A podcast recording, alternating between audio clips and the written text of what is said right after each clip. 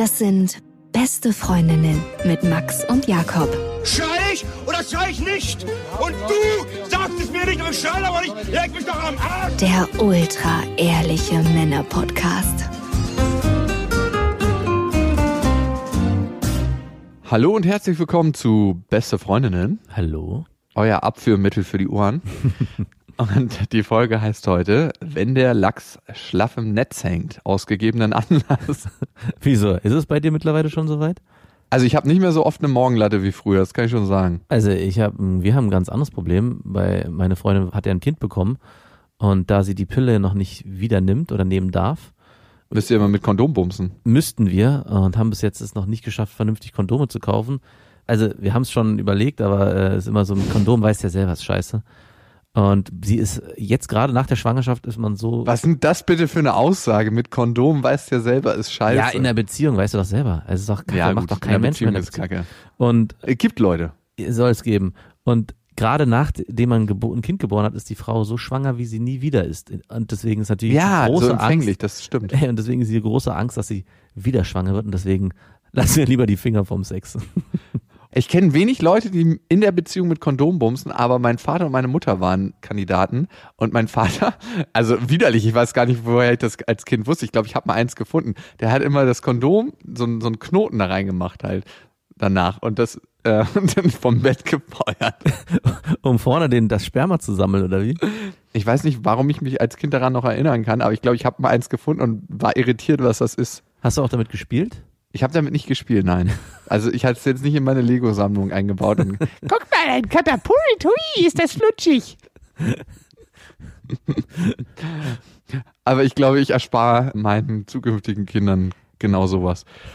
So, ihr Lieben, es gibt viele, viele Neuigkeiten und wir fangen vielleicht mal bei Instagram an. Da könnt ihr jetzt immer abstimmen, was unsere neue Illustration werden soll. Und ihr könnt, wenn ihr Lust habt, uns natürlich auch noch weiterhin Illustrationen schicken an beste.bestefreundinnen.de. Das geht richtig ab da bei Instagram. Ja. Also hätten wir auch nicht gedacht. Ich bin auch echt überrascht, dass wir so begabte Hörerinnen haben. Ich meine, wir selber reden ja hier nur irgendeinen Scheiß. Und es sind richtig, richtig gute Illustrationen gekommen, die wirklich mich jedes Mal umhauen. Mega gut. Also, wow. Ja, ich bin auch richtig begeistert. Und Save the Date, es wird was Geiles im Sommer geben, nämlich ein Podcast-Festival, wo wir mit euch einen Tag am See verbringen wollen, mit ganz vielen Podcast-Freunden, mit ganz viel Baden und Lagerfeuer und Live-Musik und Essen und Trinken in Potsdam am See Hm. am 28.07., also Potsdam bei Berlin. Mehr dazu erfahrt ihr auf jeden Fall immer auf Facebook. Und wir wollen noch Danke sagen an Consider Cologne, ne? So Ja, heißen genau. die Mädels. Die haben uns äh, erwähnt und äh, das war sehr schön. Wir haben danach euren Channel angeguckt und äh, haben uns erstmal bunt geschminkt und haben uns darüber gefreut. Also Ja, äh, ich glaube auch ab jetzt hört uns auch kein Mann mehr. die, die, die, die, ja. Und eine Sache noch. Ich habe eine schöne iTunes-Bewertung rausgesucht. Sharia Abi schreibt, mein Gott, wenn man sich momentan die Charts anguckt, kommt es einem echt hoch. Wie erbärmlich. Und wie zum Teufel kann es sein, dass sich so viele Leute diese Fetisch-Podcasts auch noch anhören? Äh, Sind wir ein Ich Fetisch-Podcast? frage mich auch, welchen Fetisch wir bedienen. Also manchmal habe ich das Gefühl, wir sind vielleicht so ein Big Brother Podcast, dass wir so viel aus unserem Leben erzählen. Aber Fetisch, also den Fetisch, vielleicht kann sie uns den nochmal genauer beschreiben. Die Ohrfetischisten. Mm.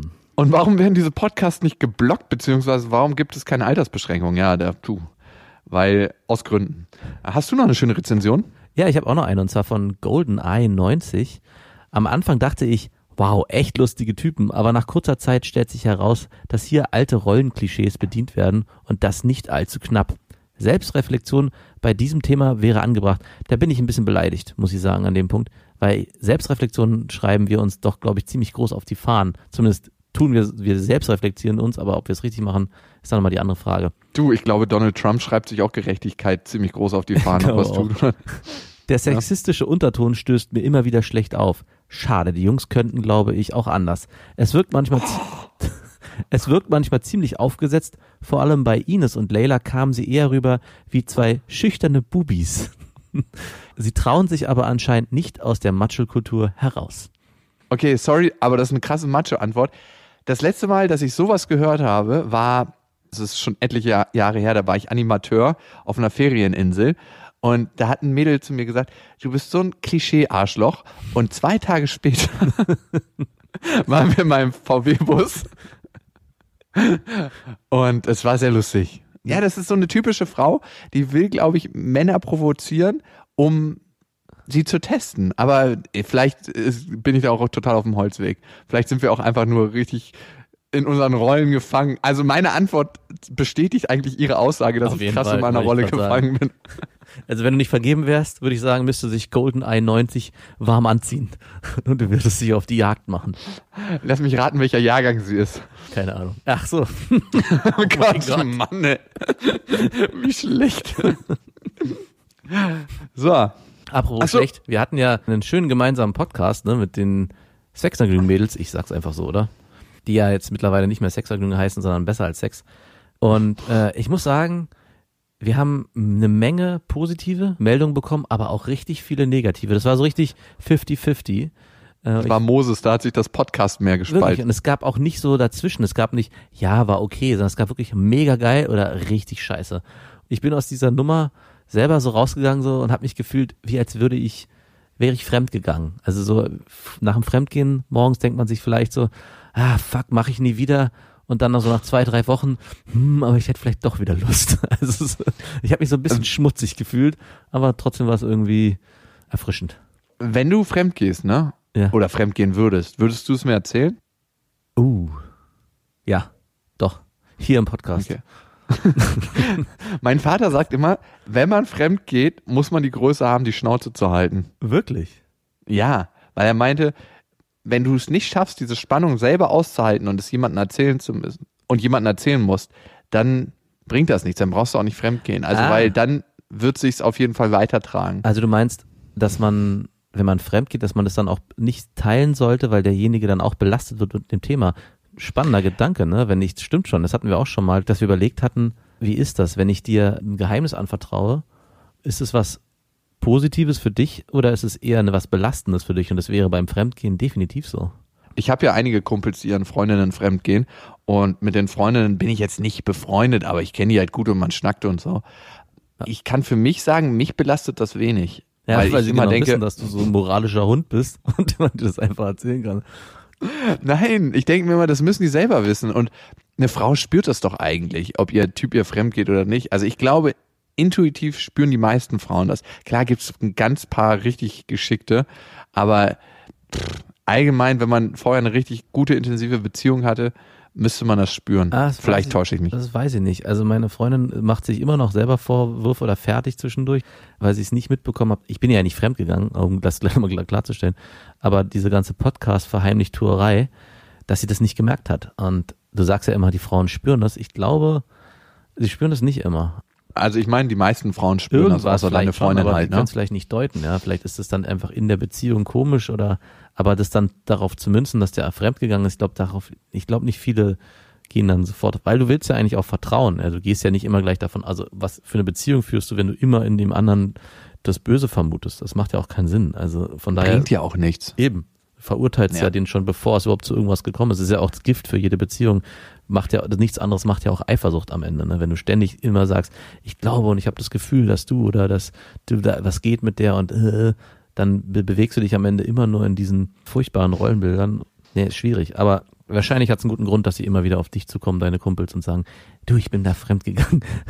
ist es verwerflich? Und so, na, du, Ich äh, bin, ich bin deren Mülleimer, wo sie genau wissen, dass sie keine moralische Klatsche kriegen. Ich habe auch so eine Idee, was du sagst. Du sagst bestimmt sowas wie, du, du musst dich da reinfühlen und halt es mal aus für einen Moment und spür dich da.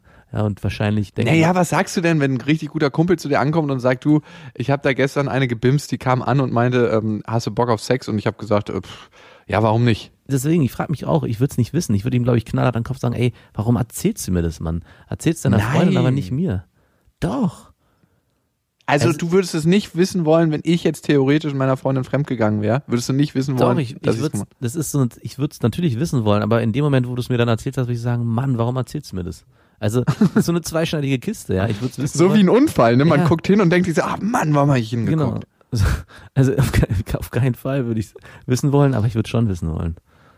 Schwierig. Kenne ich so eine Sachen. Ja, ja. Wenn die Freundin einem fremdgegangen wäre, ne? Und man danach eine total normale Beziehung weiterführen könnte, ne? Würde man es dann wissen wollen oder nicht? Das ist die Frage, ne?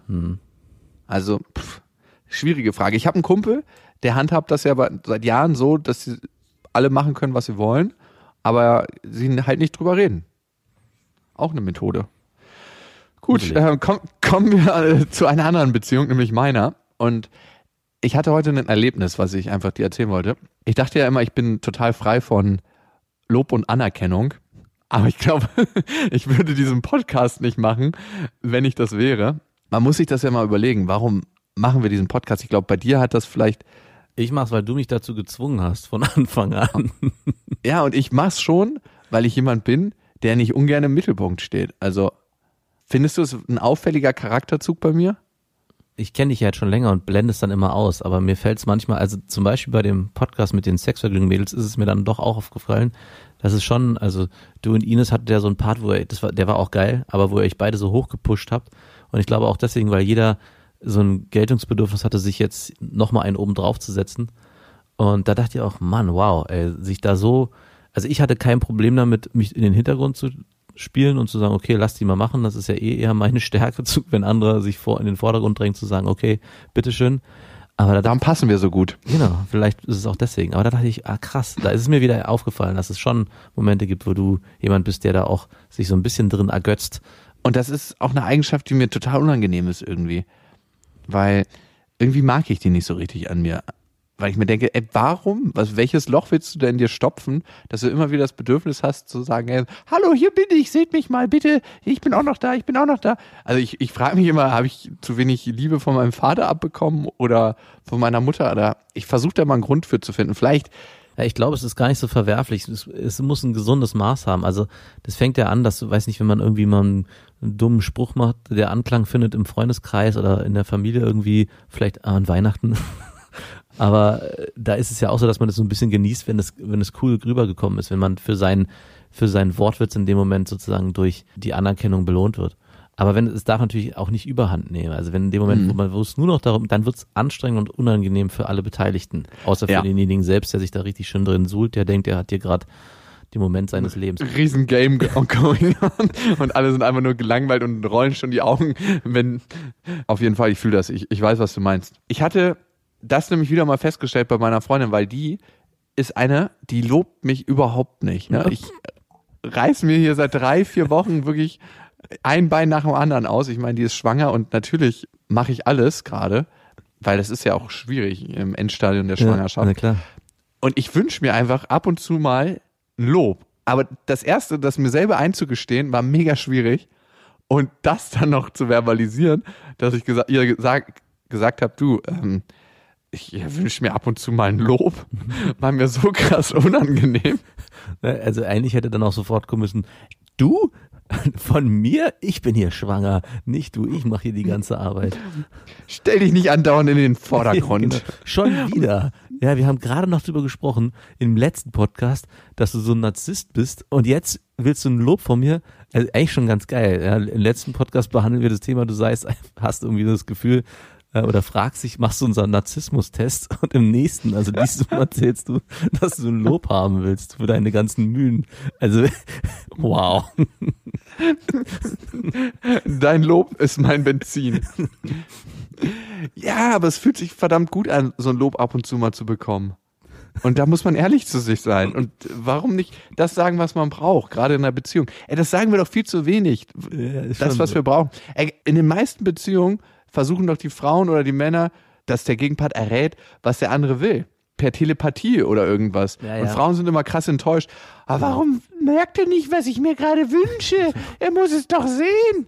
Und dann fallen sie immer genau auf die rein, die es eben gerade nicht sehen, die so blind für deren Bedürfnisse sind, dass man sich fragt, so, Aber interessant, dass du das den Frauen zuschreibst, aber diese Eigenschaft eigentlich auch gerade bei dir selbst entdeckt hast.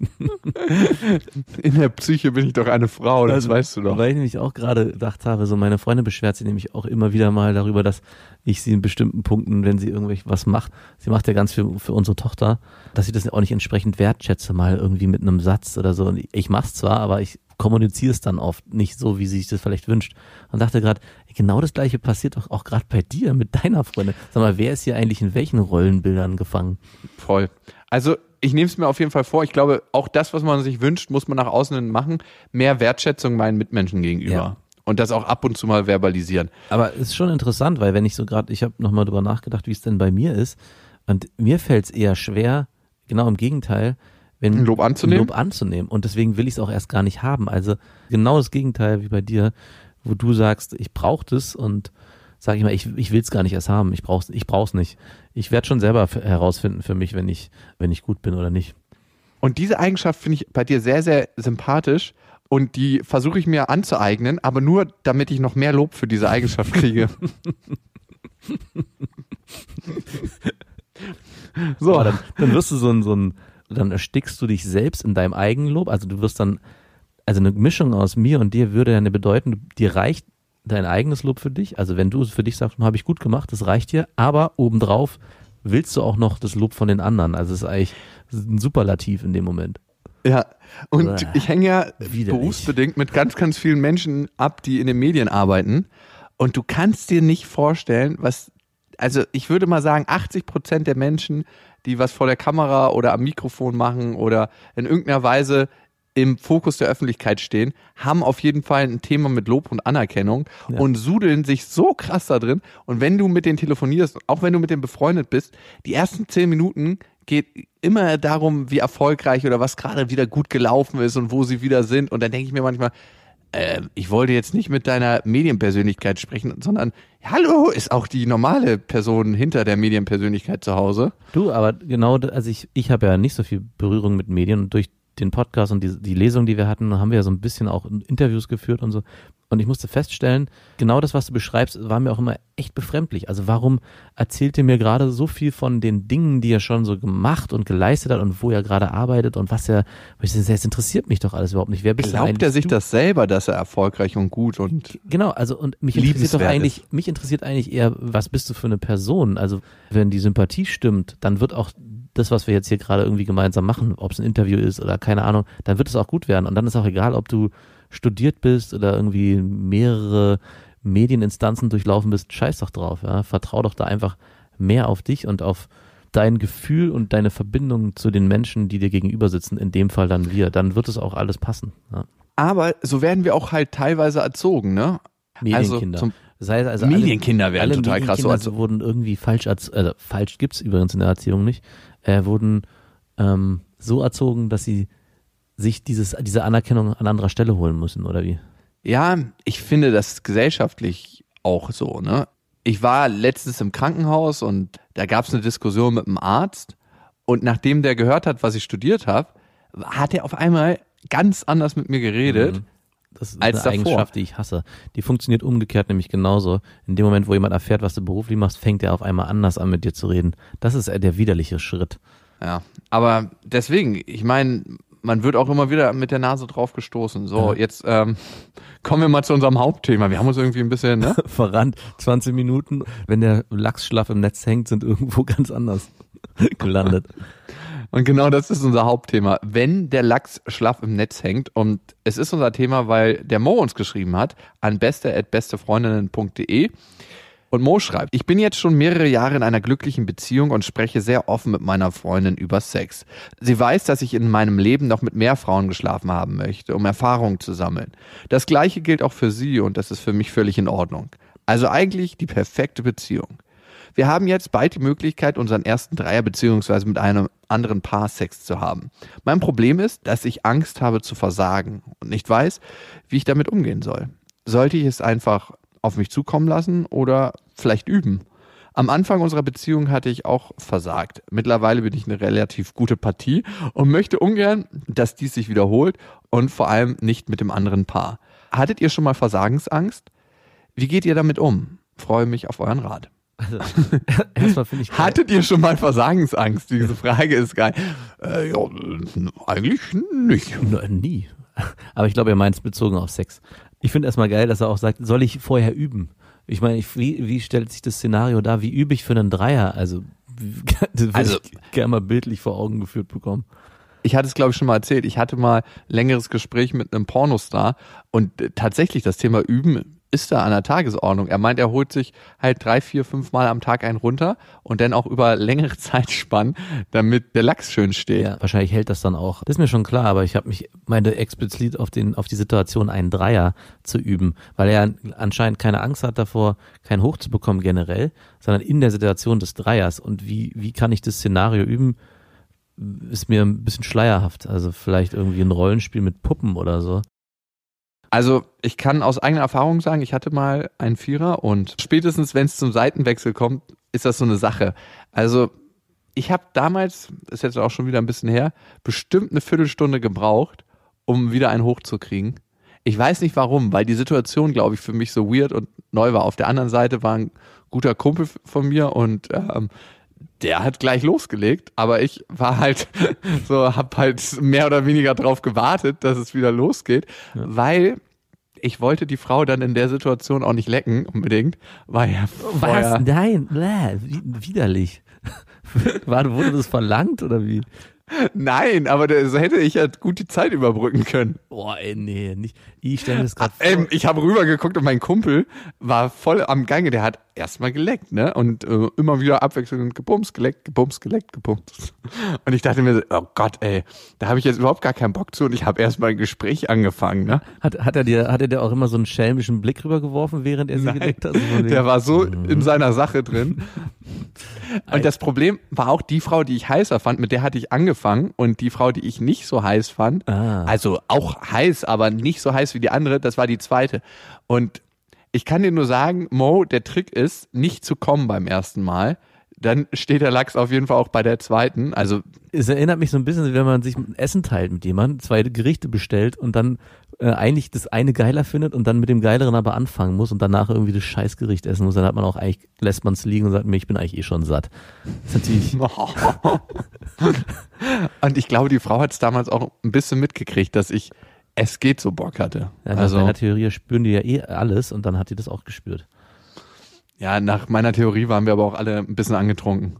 Und der Lachs war auf jeden Fall, wurde ein bisschen schlaffer eingefädelt, aber es ging dann am Ende. Ich glaube, wenn er sich das traut, wäre es das Beste, das vorher anzusprechen. Also ich weiß nicht, ob die sich nochmal zu viel. Ja, gute also, Idee. Also wirklich zu sagen, ey, also auch so fast schon sportlich, so ey, ich habe da krass Bock drauf und ich freue mich auch, aber ich habe ein bisschen Angst, dass mir die Lanze abschmiert.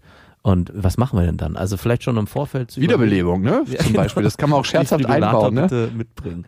Ihr wisst ja, dass Humor der Rettungsring des Lebens ist. Genau. Ich glaube, also wenn man schon so offen ist, dass man sich sagt, wir machen jetzt hier einen Vierer, dann kann ich mir nicht vorstellen, dass im Vorfeld ein Gesprächsthema darüber, ob wenn einer wirklich sagt, ich habe Angst zu versagen, dass das nicht möglich ist. Also es muss doch möglich sein. Und ich glaube, dann würde dir auch automatisch verfliegen und das Szenario, dass er dann wirklich keinen hochkriegt, wird zumindest gemindert. Ja, und vor allem kann man auch so einen schlaffen Lachs toll ins Spiel einbauen. Da kann man dann so ein einseitiges Banjo draus machen oder die Bassgitarre oder ja, äh, Gummitwist oder ähm, wie heißt du jetzt, wenn du unter der Stange durchtanzt. Oder Lasso, ne? Komm, hol das also Lasso raus. Wir spielen Cowboy und Indianer. Aber du hast ja gefragt, ob wir Versagensangst beim Sex hatten. Und ich muss sagen, für mich, ich habe es immer dann, wenn mir Frauen sehr wichtig werden. Nicht, wenn ich aus Geilheit bumse. Es gibt ja Sex aus Geilheit und es gibt Sex aus Herzensanziehung, sage ich mal, oder aus geistiger Anziehung, aus seelischer Anziehung. Mhm. Bei Sex aus Geilheit war es mir bisher immer relativ egal und da ging es manchmal mechanisch nicht, weil bei dem Vierer mir halt die Lanze abgeschmiert ist, weil ich davor kurz gekommen bin. Und wenn du eine Frau richtig, richtig granatengeil findest, also dann steht man danach wieder. Aber wenn du eine Frau es geht so geil findest, so geht's mir jedenfalls, wenn ich Sex aus Geilheit habe, dann dauert das halt ein bisschen wieder. Und wenn du emotional mit einer Frau schon eine Verbindung spürst, dann kann der Druck, also so war es bei mir zumindest in der Vergangenheit, manchmal so groß sein, dass es dann nicht so 100% klappt. Also mhm. ist mir bisher bei drei Frauen passiert aber das hat sich dann nach dem zweiten, dritten Mal ganz gut eingependelt. Also ich überlege die ganze Zeit, ich erinnere mich an ein Szenario, wo ich auch, das war eine sehr attraktive Frau und ich hatte damals das Gefühl, nee. Äh, Ui, das überrascht mich. mich hat's auch überrascht. und ich dachte so, hm, ich war auch dann sehr überrascht, als wir dann irgendwie bei mir gelandet sind und hatte so ein kurzes Gefühl von, oh Mann, hoffentlich also eigentlich total abstrakt, weil total paradox. Eigentlich müsste man ja sagen, okay, da liegt eine total geile Frau man müsste hier, da müsste das Ding so hart stehen wie ein Baum. Aber ich hatte echt Schiss, dass es genau nicht passiert, weil ich irgendwie so dachte, so, naja, vielleicht bin ich hier auch out of my league oder irgend so ein Scheiß. Ja? Und war dann so, Mhm. ich meine, am Ende ist es dann gut gegangen, aber äh, ich verstehe das schon, ja, warum, also warum ist es auch so, dass man sich da so mental mit auseinandersetzt? Und ich gerade, auch Männer haben ja immer das Problem, dass man es auch einfach auch immer sieht. Also ich meine, wenn die, wenn der Lachs nicht steht, dann steht er halt einfach nicht. Ja, eine Frau, da kannst du immer noch irgendwie so drum rumreden und dann nimmst du irgendwie Spucke in die Hand und dann läuft es. Ja, es geht natürlich auch nicht Ja. immer, ja. Aber ich glaube, du verstehst schon, was, du mein, was ich meine. Ja. man, Ein Mann wird an der Härte seines Schwanzes be bewertet. Leider ja. Also es kommt einem jedenfalls so vor. Und Ja, wo es genau. einem besonders vorko so vorkommt, ist in Pornos. Und deswegen mein erster Rat, wenn du wirklich einen Rat hören willst, weniger Pornos bis keine Pornos gucken, Mhm. dann steht der Lachs auch besser. Wo zieht man denn seine Vergleiche auch gerade bei so einem Vierer? ja, ja, klar. Ich, ich würde das ganz sanft angehen lassen. Und das Problem ist natürlich auch bei sowas, je größer du es in deinem Kopf werden Ja, lässt, desto größer die Wahrscheinlichkeit, dass dir die Lanze abschmiert.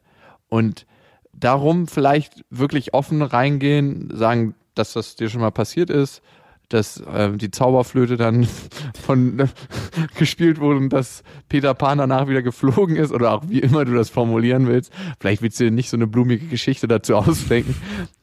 Aber dann, glaube ich, geht das schon. Also, die Frage ist am Ende, glaube ich, welches Bild von dem, wie du zu sein hast, hast du in deinem Kopf? Und wenn du das nochmal überprüfst für dich, warum musst du so sein oder warum glaubst du, so und so sein zu müssen anderen Menschen gegenüber? Verlangen die das von dir? Verlangst du das von dir? Und warum? Also, warum ist das nötig? Und was passiert, wenn es nicht passiert? Meistens passiert nämlich gar nicht so viel. Das merkt man in der Politik. man kommt doch irgendwie immer wieder zusammen. ja, genau. Also, GroKo. Mo, viel Glück auf deinem Weg. Ähm, berichte mal, wie es war. Ja, Und genau, vergiss schön. nicht, die Schwerter zu kreuzen. Auf jeden Fall. Die nächste Mail kommt von Julia. Sie ging natürlich an die E-Mail-Adresse beste at bestefreundinnen.de und sie schreibt. Hallo ihr beiden, da ihr ja nun Väter seid bzw. bald werdet, habe ich eine Frage an euch, die mir sonst niemand ehrlich beantworten würde. Zu mir. Ich bin 24 und arbeite neben meinem Studium seit circa drei Jahren als Babysitterin bei mehreren Familien. Bei einer Familie bin ich nun seit der Kleine sechs Monate alt ist und ich gehöre quasi dazu und habe zu den Eltern ein sehr gutes Verhältnis. Jetzt sind leider einige Situationen entstanden, in denen ich fast das Gefühl hatte, der Vater könnte mehr in mir sehen als die Babysitterin seines Sohnes, vor allem als das zweite Kind unterwegs war. Der Vater ist Mitte 30 und ein jung gebliebener Mann aus der Berliner Medienbranche. Nun sind folgende Dinge passiert. Eins. Oftmals schreibt er mir zur Terminabsprache verbunden mit lustigen Smalltalk, wovon seine Frau aber nie etwas weiß. Sie fragt mich meist kurze Zeit später genau nach denselben Termin oder auch nach ganz anderen. Zwei. Als sie ein neues Bett hatten, hat er es mir in Abwesenheit der Frau als seine Spielwiese präsentiert und meinte, ich könnte auch immer da drin liegen, was ich sehr weird fand. Äh, verständlicherweise. Drei. Als ich mal nebenan beim Nachbarn war, hat er mir geschrieben und meinte, er würde hören, dass ich da bin. Außerdem schreibt er, dass er gerade mit Wein auf der Couch sitzen würde. Schamlos nenne ich das, aber es kommt noch mehr. Als ich Single war und ihm äh, von der Trennung erzählt habe, hat er mich wochenlang über mein Tinder-Liebesleben ausgefragt und versucht, mit seinen besten Freunden zu verkuppeln. Er schickt mir Bilder von sich und seinem Kind ohne Grund. Und sechster Punkt, er hat mir etwas zum Geburtstag geschenkt, was seine Frau offensichtlich nicht wusste. Wenn es ein Strap-on ist, solltest du vorsichtig sein. Denn sie hatte auch ein Geschenk. An der Stelle möchte ich mich aber nicht beschweren, schreibt sie. Was denkt ihr? Bilde ich mir etwas ein? Sieht er mich vielleicht als eine Art Tochter oder übertreibe ich? Ist das äh, Verführen der Babysitterin vielleicht eine Fantasie von Männern oder Vätern? Was denken Frauen vielleicht darüber? Ich wäre wirklich sehr traurig, wenn ich dort nicht mehr babysitten könnte, da der Kleine wie ein kleiner Bruder für mich ist. Aber wenn ich das Gefühl habe, dass der Vater eigentlich lieber gebabysittet werden würde, kann ich dort doch nicht mehr arbeiten. Liebe Grüße, Julia. Julia, als erstes möchte ich dir sagen, dass ich auch bald eine Babysitterin suche. und ob, ob sie vielleicht Zeit hätte.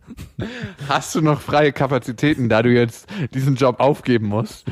Weil ich kann dir sagen, also für mich hört sich das verdächtig danach an, dass er äh, auf jeden Fall mal eine richtige Reibung stattfinden lassen will und bumsen möchte. Also zumindestens ist die Fantasie so stark in seinen Kopf eingepflanzt. Das kann, also ich lese ich in jedem Punkt in der Mail raus und muss auch sagen, also so wie sie schreibt, der hat sich auch schon so krass damit auseinandergesetzt, der, hat, der lebt es auch schon. Also eigentlich liebt In seinen er- Gedanken hat er schon der hat- tausendmal mit dir Der hat geschlafen. schon tausendmal mit dir geschlafen, ja. Der hat sich mit Sicherheit auch schon ein paar Mal einen runtergeholt drauf. Also würde ich, würde ich wetten drauf. Check mal seinen Verlauf im Computer. genau. Vielleicht gibt's da auch speziell diese Suchbegriffe. ist auch ein bisschen Sex. gruselig, was für unterschiedliche Systeme man sich da angucken muss. Also einmal er und sie, dann sie und Mutter, die drei zusammen, die Babysitterin mit dem Kind alleine. Also das ist so, und dann wird schon fast gruselig, weil sie dann auch schreibt, sieht er mich als Tochter, was ja dann eigentlich bedeuten würde, okay, wenn er mich als Tochter sieht, dann wird, würde das ja nicht sexuell werden. Also es ist ein bisschen weird auch, wieso, wie sie das schreibt. Also ich war auch zwischendurch so ein bisschen, "Ugh, wo sind wir denn jetzt? Wo bin ich denn jetzt? Am Anfang war es ein schöner Porno, äh, so eine schöne Pornofantasie und auf einmal wurde es so, "Ugh, jetzt redet, kommen die Kinder auf einmal um die Ecke. Pfui. Bitte nicht, ja. Aber was denkst du denn? Also Ist der denke, Typ an ihr interessiert? also ich denke, dass, also die Mail spricht für sich. Also der Typ ist, die Frage ist, macht er es am Ende? Ja, ist es nur eine Genau. Fantasie oder wird, ist er wirklich ambitioniert, am Ende sie auf seiner Spielwiese richtig ordentlich zu verräumen? Wenn die Mutter nicht da ist oder sich irgendwie das Szenario bietet, weil es wird wahrscheinlich auch sehr schwer sein für ihn, mal eine Situation zu schaffen, in der sie als Babysitterin dort ist und keine der Kinder und auch die Mutter nicht. Macht ja eigentlich Frag mal Arnold Schwarzenegger, ob das so schwer ist. aber macht eigentlich erstmal keinen Sinn, ne? Wenn sie das nicht will, was soll sie dann da? Also was müsste er dann tun? Könntest du mal auf meinen kleinen Johannes aufpassen? Könnte ja vielleicht so als Nachricht kommen. Oh Mann. Papa Schlange ist krank. Sie braucht ein Küsschen. Oh Gott, oh Gott, oh Gott. Hier geht das in eine ganz komische Richtung. Die Frage sollte lauten, was hast du vor mit der ganzen Situation? Du könntest Ja. natürlich Variante 1 wählen. Den Typen richtig in die Pfanne hauen, mit der Mutter zusammen oder ohne die Mutter. Dann könntest du ihn erpressen und richtig Geld aus der Sache Ja. schlagen. Also zum Beispiel Kameras aufstellen und ihn dann in seine eigene Falle locken. Hey, na, ich wollte mich nochmal bedanken für dein Geburtstagsgeschenk. Ist mir schon, geht mir schon nahe, dass du so oft an mich denkst und Puh, ist mir heute heiß. Und irgendwie siehst du ja auch verdammt gut aus heute, muss man sagen. Was war das noch eigentlich mit der Spielwiese, die du da angesprochen hattest? Äh, die, die gehen auch so krass die Fantasien mit dir durch. Ne? Wir kommen gar nicht dazu, hier eine ernste Antwort zu finden. Nummer zwei mit der Mutter dich zu verbunden und so eine junge Familie zu zerstören. Ja, aber die auch die Frage genau, ist, der kam ja auch so richtig, also es dürfte ja nicht aus meiner Feder kommen, aber das Böse in mir dachte auch so, boah, ey, wie, wie hässlich das alles werden könnte. was zerstört man da eigentlich noch, wenn man solche Fantasien hat? Das musst du dich wirklich fragen. Nein, Quatsch. Ähm, die Frage ist, fühlst du dich noch in diesem Umfeld wohl und wie geht's dir damit? Man muss sagen, dass wir es nicht wissen können, ob der Typ wirklich was von dir will oder ob er einfach nur freundlich ist. Aber so aus der Männerperspektive, aus dem Bauch heraus, aus den ganzen Situationen, würde ich schon sagen. Und es hat ja einen Grund, warum du uns schreibst, weil das Gefühl hast du ja auch. Du versuchst ja nur noch mal eine Bestätigung dazu zu finden. Die Frage ist, kannst du damit umgehen? Kannst du in diesem Spannungsfeld leben? Und die viel wichtigere Frage ist, kannst du klar für dich deine Grenzen setzen? Genau. Und zwar so klar, dass er spürt, okay, hier geht nichts und ich kann meine Pornofantasie mal wieder abstellen und mich darauf konzentrieren, das ist meine Babysitterin, das ist meine Freundin, das sind meine Kinder und jeder hat seine Rolle und nicht die Porno-Rolle. Genau, das ist auch das, was ich vorhin meinte mit den Systemen klarstellen, dass sie für sich eine, eine Lösung findet, wie kann ich in der Kommunikation mit ihm, mit der Mutter und mit den Kindern so viel Klarheit für mich schaffen, dass für ihn auch es offensichtlich wird, dass es hier eine Arbeit, Form der Arbeit ist. Natürlich ist es immer mit Kindern und in, in Familien immer ein bisschen mehr, weil man natürlich nicht wie an einer Maschine arbeitet und dann passiert auch viel Zwischenmenschliches, aber trotzdem muss sie es, glaube ich, schaffen, in ihrer Kommunikation mit ihm einen Weg zu finden, dass das nicht mehr passiert. Oder vielleicht auch so hart sein und ihm sagen, ich freue mich zwar darüber, dass wir einen guten Kontakt haben, aber ich würde mir wünschen, dass du mir weniger von dir und deinem Privatleben schreibst. Das kann passieren, dass du ihn auch ein bisschen da äh, vor den Kopf stößt. Vielleicht fühlt er sich dann auch so ertappt, dass er merkt, oh Gott, wo bin ich denn gerade? Also vielleicht gibst du ihm dann auch die Chance, zu selber zu sagen, oh, was habe ich hier eigentlich getan? Ich habe Kinder, Frau, eine schwangere Frau und lass mich hier gerade so auf eine Fantasiegeschichte mit der Babysitterin ein. Ich glaube, vielleicht spürt er es auch gar nicht mehr selber und hat hat ganz harmlos angefangen am Anfang mit so netten Nes- SMS und irgendwie seid ihr in so einen Dialog gekommen, dass sich das irgendwie ganz interessant angefühlt hat und auf einmal ist für ihn dann fantasiemäßig mehr entstanden. Vielleicht braucht er auch nochmal so einen Dämpfer, damit er wieder zurück kann und für sich sagen kann, ah ja, stimmt, Moment mal, wo bin ich eigentlich hier? Das ist Ja. gar nicht das, was ich will. Die gesündeste Variante für ihn auch. Ich glaube auch, du musst ihn ein bisschen bei der Hand nehmen und helfen, dass wieder ein bisschen Blut von seinem Penis in sein Gehirn fließt. und zwar könnte ich mir vorstellen, das könnte ein bisschen unterschwelliger funktionieren, weil da kannst du ganz fein die Grenzen ausloten. Hey, Abstand und ich weiß Bescheid und kannst auch nochmal bei ihm testen, ob er das genauso meint. Zum Beispiel, wenn er sagt, hey, ähm, du kannst ruhig in unserem Bett schlafen, das ist unsere neue Spielwiese, dann kannst du sagen, nee, das ist die Spielwiese von dir und deiner Frau und Ja. äh, viel Spaß da drauf. Ja, also ich wollte gerade sagen, wo willst du hin hier mit unterschwellig? Ich hätte auch eher gesagt, eine klare Sprache finden. Also auch Ja. ihn in den Punkten nicht nie offene Situation stehen lassen. Genauso wie, wie die Spielwiesensituation, da auch klipp und klar verdutzt reagieren und sagen, verstehe ich gerade nicht, was du, worauf du hinaus willst. Ich bin doch hier die Babysitterin für deinen Sohn. Also, dass er auch diese Fantasie in seinem Kopf nicht weiter ausleben kann, weil du ihm indirekt die Möglichkeit gibst, dass es da vielleicht eine Form der Bestätigung irgendwann geben Genau. könnte. Natürlich gibt's auch nochmal total Hirnverbrannte, die das dann als Aufforderung Ja. sehen. Ah, okay, sie will mich. Aber das ist dann sein Problem. Was ich noch aus deiner Mail gehört habe, dass du dich ein bisschen komisch der Frau gegenüber fühlst, was ich total gut verstehen kann, weil da entfängt ja so, ein, so eine Art Geheimnis zu entstehen Ja. zwischen dir und dem Mann. Das Gefühl überkommt dich vielleicht, obwohl du überhaupt gar keine Signale gesendet hast. Und das steht dann wiederum in der Beziehung zwischen dir und der Frau Genau. was ich total gut nachvollziehen kann. Aber ich glaube, sobald du Klarheit schaffst in deiner Kommunikation, und das ist ja eine Situation, die kann einem immer wieder als Frau und als Mann begegnen. Als Frau, denke ich mal, begegnet einem sowas öfters im Leben, ob im beruflichen Alltag, in der Schule, wo auch immer. Und da Klarheit für sich zu finden, schafft einem ein inneres Gefühl der Stärke, was keiner kaputt machen kann. Ganz wichtig ist hierbei, denke ich, du musst es mit ihm klären. Also den größten, einen großen Fehler, den du machen könntest, ist mit, mit ihr darüber zu sprechen und zu sagen, guck mal hier, der schreibt mir diese Nachrichten, ich weiß gar nicht, was ich damit soll. Das, Du hast den Zorn der Frau sicher. dann hast du den Zorn der Frau. Ich glaube, dann bist du da auch definitiv nicht mehr Babysitterin auf lang oder kurz. Du musst erst mit ihm eine Klarheit finden, damit dann vielleicht im nächsten Schritt auch eine offene, offene Kommunikation zwischen euch dreien stattfinden kann. Oder Variante drei: du sagst dem Typen, hey, wir erhöhen hier jetzt mal meinen Stundenlohn auf das Doppelte oder ich pack die ganze Story aus. Vielleicht, äh, vielleicht versuchst du vorher noch ein paar Bilder und ein bisschen mehr Konkreteres zu kriegen, damit die Erpressung auch gut funktioniert. Du musst den Hebel verlängern. Weil bis jetzt ist es ein bisschen wenig. Das sind ja nur so Andeutungen. Es muss schon nochmal vielleicht ein, ein Penisbild kommen. Kennst du den hier zu seiner Frau denn? Ich noch nicht und ich möchte ihn noch nicht kennenlernen. so, Julia. Aber nee, Spaß beiseite. Ich glaube, du findest da deinen Weg. Wir haben noch eine Mail und wir haben länger überlegt, ob wir das Thema anschneiden sollen oder nicht. Und wer jetzt gerade leicht und beflügelt mit guter Laune in den Tag starten will, für den ist vielleicht eher Ausschalten angesagt und zum Abend oder an einer anderen Stelle nochmal weiterhören. Ich weiß, jetzt fällt es verdammt schwer auszuschalten, aber wir lesen einfach mal die Mail vor und es ist ein sehr, sehr sensibles Thema. Schönen guten Abend, Max und Jakob. Es ist ein komisches Gefühl, euch zu schreiben. Immerhin fühle ich mich wie die dritte beste Freundin und ihr wisst ja eigentlich gar nichts über mich. Der Grund, warum ich euch schreibe, ist ungewöhnlich und ja, fast schon krass. Ich höre euch seit einer gefühlten Ewigkeit, aber erst seit einer kurzen Zeit scheinen eure Worte bei mir nach. Genau aus diesem Grund. Kurz zu mir, ist denke ich ganz cool, dann könnt ihr euch ein Bild von mir machen. Ich bin Lena und 19 Jahre alt. Aber das war noch nicht alles. In meinem Studiengang bin ich so ziemlich die einzige Frau und zeige auch mal ganz gerne, was ich auf dem Kasten habe. Da ich sehr groß und selbstbewusst bin, komme ich gut an und lasse mir natürlich nichts gefallen. Nebenbei arbeite ich und bin bei meinen Freunden immer die mit der guten Laune und einem flotten Spruch. Alles in allem bin ich ein aufgeschlossener und lebensfroher Mensch. Jetzt aber zu einem entscheidenden Erlebnis. Letzten November war ich feiern mit Freunden in einem Club und mich ereilte das Schicksal, was man eigentlich nur aus der Bildzeitung Seite 6 kennt. Ich habe Drogen ins Glas bekommen. Was genau weiß ich nicht. Da hört meine Erinnerung schon auf.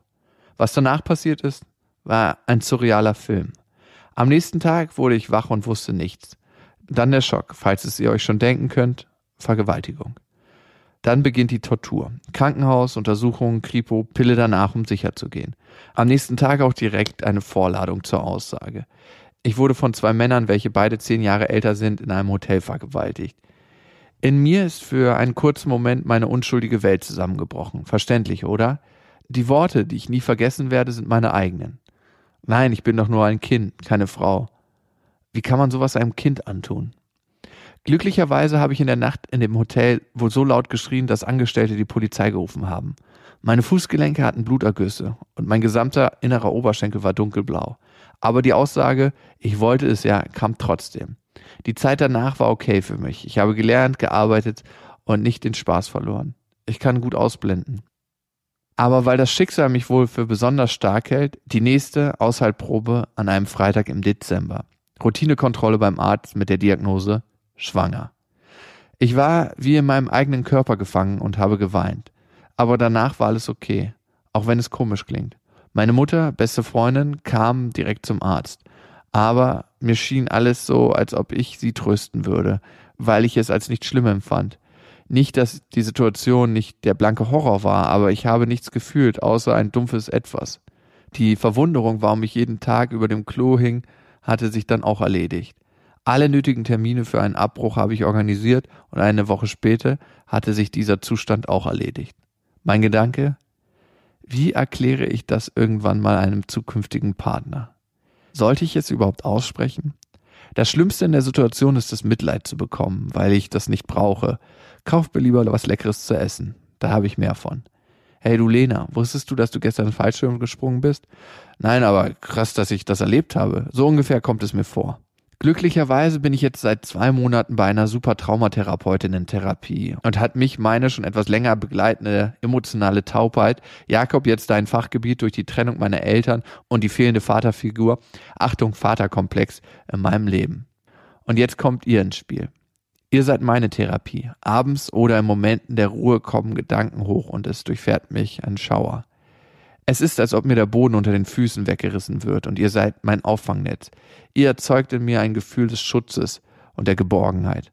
Ein Schutz vor der Erinnerung, ein Schutz, die Kontrolle über meine eigenen Gedanken zu verlieren. Auch wenn ich euch nicht persönlich kenne, freut es mich zu wissen, dass eure Worte auch anderen helfen können. Bei manchen hat sich der Partner getrennt und ihr helft es zu verarbeiten. Bei anderen sind es die Selbstzweifel, die Jakob mit seinem Vaterkomplex erklären möchte. Und bei anderen sind es die Pickup-Lines, mit welchen jemand seine zukünftige Traumfrau klar macht. Es klingt zwar hart, aber aus allem, was einem im Leben so passiert, lernt man. Und ich weiß jetzt, was Freundschaft ist, was Familie ist, was Vertrauen ist. Ein Scheiß auf alle diese halbherzigen Freundschaften. Ein Scheiß auf Sachen, die mich nicht glücklich machen. Und ein Scheiß auf, was andere Leute von mir denken. Ich liebe mich selbst und das sollte jeder tun denn jeder hat es verdient, für das geliebt zu werden, was er ist. Auch wenn ich nicht wirklich gläubig bin, denke ich, dass Gott einem nur so viel zu tragen gibt, wie man ertragen kann. Und hey, ich bin ein besonders starkes Exemplar und lasse mich nicht von meinem Weg abbringen. Das waren beste Freundinnen mit Max und Jakob. Jetzt auf iTunes, Spotify, Soundcloud, dieser YouTube und in deinen schmutzigen Gedanken.